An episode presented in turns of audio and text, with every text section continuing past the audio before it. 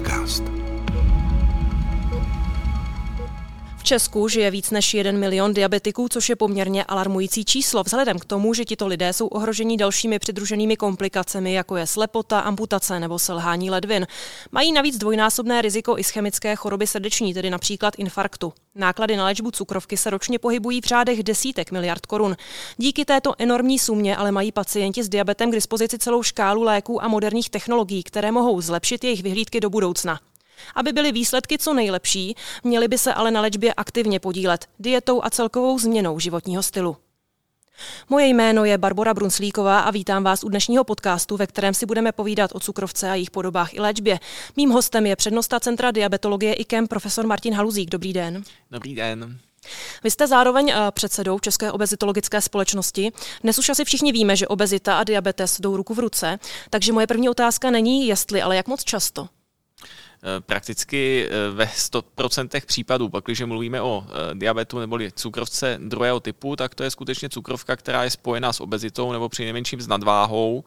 A vlastně pak, když ten pacient je štíhlý, tak má velmi pravděpodobně nějaký jiný typ cukrovky, takže tam je ta spojitost skutečně zcela jednoznačná. Pokud se budeme bavit právě o diabetu druhého typu, pokud bychom se bavili i dále o těch komplikacích diabetu druhého typu, eh, byli bychom tady poměrně dlouho, ale můžeme vyjmenovat ty nejčastější? Eh, vlastně nejčastější eh, komplikací diabetu druhého typu je zhoršování funkce ledvin, neboli takzvané diabetické onemocnění ledvin a dá se říct si, že vlastně polovina pacientů, kteří vyžadují léčbu hemodialýzou, tedy náhradou funkce ledvin, jsou právě diabetici a cukrovka se na tom podílí. Další komplikací je takzvaná diabetická retinopatie, poškození zraku, diabetická neuropatie, poškození nervů, ale to, čím jsem měl asi začít, co je vůbec nejčastější, jsou takzvané kardiovaskulární komplikace, eh, což je vlastně nejčastěji právě eh, srdeční infarkt, cévní mozkové příhody a podobně. Zde mají eh, diabetici druhého typu dvoj až trojnásobně zvýšené riziko vzniku těchto komplikací oproti pacientům bez cukrovky. Ještě zůstaneme u diabetu druhého typu, protože ten je nejčetnější. Jaká je budoucnost léčby, jaké jsou aktuálně třeba ty nejmodernější léky a samozřejmě jaká je ta klasická léčba, protože jsme se tady bavili o tom životním stylu? Eh, já začnu možná tou klasickou léčbou. My bychom nikdy neměli opomíjet to, že ten diabetes druhého typu je civilizační onemocnění. To znamená, ten pacient by měl nějakým způsobem zkusit sám ovlivnit eh, svoji nadváhu, svoji obezitu, to znamená zvýšit fyzickou aktivitu, upravit dietu, což samozřejmě eh, není úplně snadné a nedaří se to dlouhodobě u mnoha pacientů. A jinak klasická léčba byla léčba pomocí e, tablet, nejčastější a vlastně lék první volby je metformín a pak se kombinovaly různé léky a to, co se vlastně velmi posunulo v současné době, je to, že máme k dispozici dvě nové moderní skupiny léků, což jsou takzvané glyflozíny, které e, zároveň kromě cukrovky e, zlepšují také prognozu pacientů se srdečním selháním a snižují výskyt právě těch kardiovaskulárních komplikací. A GLP-1 agonisté to jsou léky injekční ve své převážné většině, které také významně snižují hmotnost a výskyt těchto komplikací. Čili ta současnost vlastně už eh, díky těmto moderním lékům umožňuje například také pomoci snížit pacientům hmotnost a budoucnost eh, se posouvá do podávání léku jednou týdně. Máme velmi zajímavé eh, injekční léky, které jsou schopné hmotnost snížit výrazně, třeba o 10 až 15 kg i více a dokonce i léčba inzulínem, což je lék, který také používáme u tohoto typu diabetu, se posouvá nebo bude posouvat do podávání jednou týdně, takže ten posun je směrem ke zjednodušení léčby, k většímu komfortu pro pacienta a také k ovlivnění nejenom cukrovky, ale také jejich dlouhodobých komplikací bude možné někdy eh, diabetes vyléčit, a teď nemluvím tedy o transplantaci, to k té se dostaneme. On se dá vyléčit vlastně už dnes, eh, pokud ten pacient eh, přijde s diabetem druhého typu, který netrvá dlouho, má výraznou obezitu a podstoupí bariatrickou operaci, operaci, která mu významně sníží hmotnost, tak skutečně může dojít k takzvané remisi diabetu, to znamená k jeho úplnému vymizení. Dokonce i kdyby ten pacient zvládnul takto významné snížení hmotnosti eh, pomocí režimových opatření, tak ta cukrovka skutečně může na nějakou dobu vymizet, ale bohužel v tom reálném životě se nám to nedaří příliš často. Takže eh, já myslím, že ten princip je v podstatě stále stejný a je to ten začátek, který jsme spolu probírali, jestli ten pacient s diabetem druhého typu je obézní. Pak, když je výrazně obézní, tak je velká šance eh, dosáhnout vymizení toho diabetu významným snížením hmotnosti. Jak je to s diabetiky prvního typu?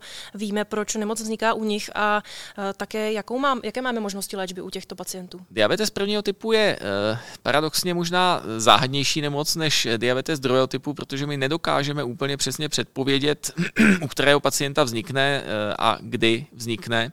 A hlavně nedokážeme rozeznat to, že vlastně nebo ten princip eh, vzniku diabetu prvního typu je, že vlastně v, tom, eh, v té slinivce břišní dojde k takzvanému autoimunitnímu zánětu a vlastní bílé krvinky toho pacienta vlastně postupně ničí eh, ty jeho beta buňky, které vyrábějí inzulín. A my bohužel nejsme schopni rozeznat v jakém období k tomu zánětu dochází. My to poznáme až tehdy, když většina těch beta buněk je zničených a vznikne cukrovka. Čili eh, nevíme přesně, ta dědičnost je tam taková komplikovanější, takže nevíme, u koho vznikne a nedokážeme diabetes prvního typu rozeznat včas, takže v tomhle jsme se stále ještě dostatečně neposunuli.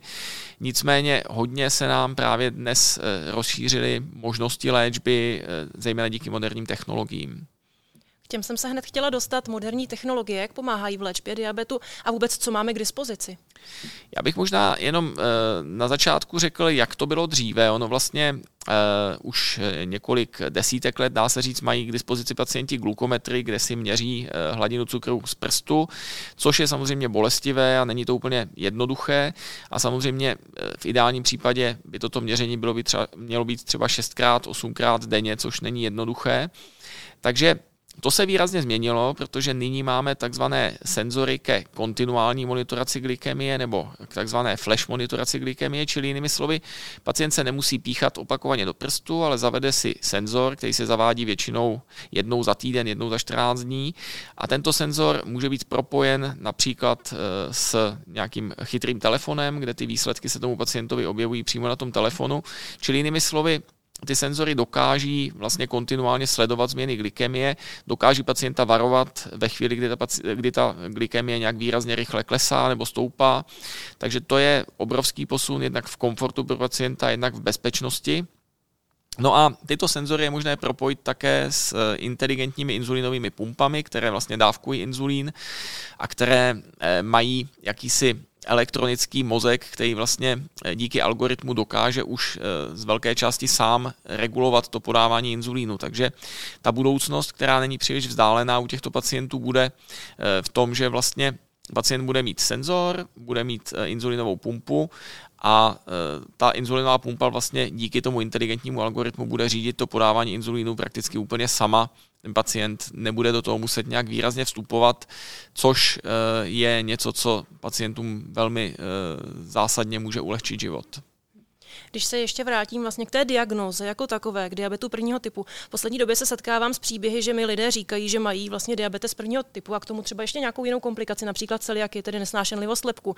Je častější třeba v populaci vlastně nějaká dvojkombinace takováto? Ano, to je eh, velmi důležitá otázka, protože vlastně diabetes prvního typu, jak už jsem naznačil, je takzvaná autoimunitní nemoc. Je to vlastně porucha toho vlastního imunitního systému, který nerozeznává správně vlastní buňky a tím, že vlastně eh, tam tato nerovnováha vzniká, tak je i vyšší pravděpodobnost jiných autoimunitních nemocí. Vy jste zmínila velmi správně eh, celiaky, ale velmi častá je například také kombinace eh, s onemocněním štítné žlázy, kdy dosti často vidíme, že tam je cukrovka prvního typu a k tomu ještě právě snížená funkce štítné žlázy v důsledku také autoimunitního zánětu. Může se vyskytnout i kombinace se sníženou funkcí nadledvin, to je velmi důležitý orgán, který vyrábí kortizol, takže u diabetiků prvního typu bychom vždycky eh, měli už při tom základním vyšetření eh, také pátrat po případných dalších onemocněních, které mohou vzniknout vlastně eh, na stejném principu, to znamená autoimunitním zánětem.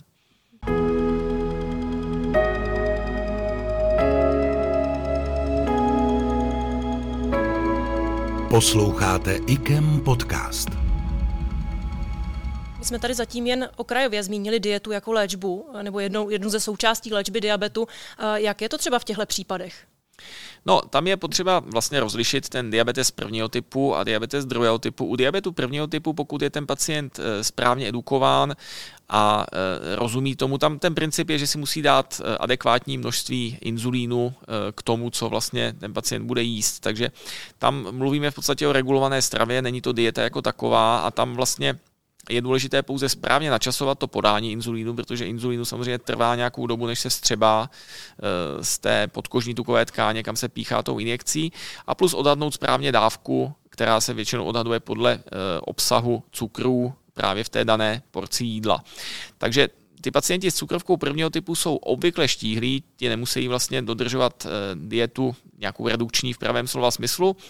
U pacientů s diabetem druhého typu je to něco eh, samozřejmě jiného, protože ty, jak jsem říkal, mají nadváhu nebo obezitu a Tito pacienti by měli držet redukční dietu s, omezeným vol, s omezením volných cukrů, eh, to znamená to, co vlastně cokoliv, eh, co obsahuje volné cukry, co je hodně sladké, tak zvyšuje eh, velmi rychle tu hladinu cukru v krvi a to je něco, čemu se chceme vyhnout. A dlouhodobě eh, je cílem u diabetiku druhého typu tu hmotnost snížit, takže tam se snažíme dietu doporučovat a je to stále velká diskuze, jaká dieta je vlastně nejvhodnější. Eh, já bych řekl, že konsenzus panuje v tom, že velmi zdravá je středomořská strava, což je taková dieta s vysokým obsahem olivového oleje, bílá masa, relativně málo příloh, ale zase je to něco, co eh, v České republice nemá úplně tradici a není vždycky úplně jednoduché té změny diety dosáhnout jak moc složitá je dieta právě v případě třeba nějaké kombinace, třeba například s tou celiaký, o které jsme tady mluvili, anebo třeba v případě, že ti lidé mají třeba selhání ledvin a mají uh, nějakou dietu v důsledku vlastně toho selhání ledvin. Ty kombinace, uh, řekl bych, ten život pacientovi komplikují velmi. Uh, v případě celiakie tam je problém v tom, že ta bezlepková strava má zase dosti často poměrně vysoký glykemický index, to znamená, že má tendenci velmi rychle zvyšovat tu hladinu cukru a není úplně lehké pak správně načasovat to dávkování inzulínu. Nicméně ty moderní technologie, jak jsem říkal, ta kombinace senzoru s pumpou, tomu to může hodně pomoci. Pakliže se to ještě kombinuje se selháním ledvin, tak tam je to už zase ještě o něco více komplikované, protože ty pacienti například mají eh, různé omezení v množství bílkovin, eh, mají další poměrně Eh, zásadní omezení, takže skombinovat eh, jaksi eh, dietu při těžším selhání ledvin s cukrovkou prvního typu se správným dávkováním inzulínu, kde ještě navíc do toho vstupuje vyšší riziko hypoglykemie, nízké hladiny cukru v krvi, což tito pacienti mývají, to je často velmi komplikované, ale zase se budu opakovat, ty moderní technologie v tomto mohou hodně pomoci. Vím, že jsme trošku to nakousli opět, znova uh, trochu se opakuji, nicméně pohyb. Jaká je důležitost pohybu, ale třeba i u diabetiků prvního typu? Důležitost pohybu v jakýchkoliv civilizačních onemocněních je naprosto zásadní, jednak jako prevence, jednak jako léčba. A uh, u diabetiků prvního typu to platí uh, samozřejmě také, protože Obecně eh, fyzická zdatnost je nejdůležitějším prediktorem, nejdůležitějším faktorem, který předpovídá to, eh, jakou má ten pacient šanci na dlouhodobý spokojený život bez komplikací. Takže pohyb je naprosto zásadní. Eh, u diabetu prvního typu je samozřejmě potřeba brát v potaz to, že pohyb snižuje glykemii, takže zase je potřeba při fyzické aktivitě, před fyzickou aktivitou a po fyzické aktivitě upravovat dávky inzulínu.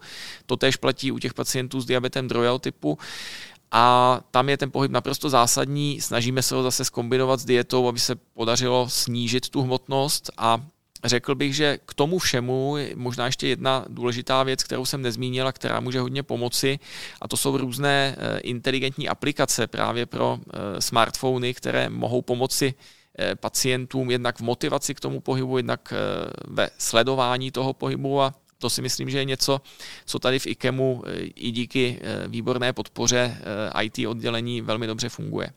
Vy sám se hýbete dostatečně? Dělám, co můžu. Já bych řekl, že jsem se trošku vylepšil, co jsem v IKEMu.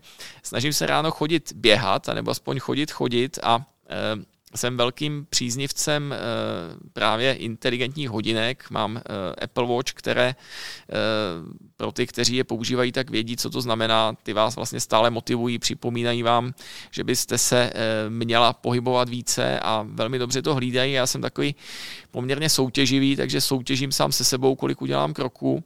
Neříkám, že by to nemohlo být lepší, ale myslím si, že eh, i s ohledem na to, abych s klidným svědomím mohl pak svým pacientům doporučovat zvýšení fyzické aktivity, eh, tak se snažím využívat toho, že Eh, IKEM je eh, umístěn v takové hezké oblasti s krásným lesem, s krásným okolím, takže tady je radost vyrazit ven, což většinou stíhám spíše po ránu, ještě před začátkem pracovní doby. Takže ta chůze, to je to nejdůležitější? Chůze je skvělá, protože je nejpřirozenější. Běh pro lidi, kteří svým somatotypem nejsou úplně běžci, což tedy eufemisticky řečeno jsem zrovna já. Ono, čím je člověk, řekněme, lehčí, tak tím lépe se mu samozřejmě běhá. Takže já bych řekl, že chůze je naprosto stačí. Pokud člověk, a teď se vždycky říká těch 10 000 kroků denně, to je samozřejmě individuální, čím více, tím lépe. Nemusí to být ani úplně rychlá chůze, ale prostě jakkoliv se pohybovat eh, je strašně důležité a máme mnoho studií, které ukazují, že to je nejlepší prevence eh, všech nemocí prakticky. Přece jenom jsme na půdě IKEMu, tak se trošku vrátíme ještě k té medicíně. Eh, co transplantace slinivky břišní Langhrancových ostrůvků tam a léčba diabetu? Eh, transplantace eh, jsou naprosto zásadní možnost léčby diabetu, eh, zároveň samozřejmě je to možnost, která z hlediska provedení, z hlediska organizace není úplně jednoduchá a je spojená s nutností brát dlouhodobě léčbu na potlačení imunitního systému, takzvanou imunosupresivní léčbu. Já jsem velmi rád, že právě naše Centrum diabetologie patří k předním transplantačním centrum nejen v Evropě, ale také ve světě, co se týče počtu pacientů na počet obyvatel, tak skutečně pravidelně eh, jsme někde na druhém, třetím místě na světě, dá se říct.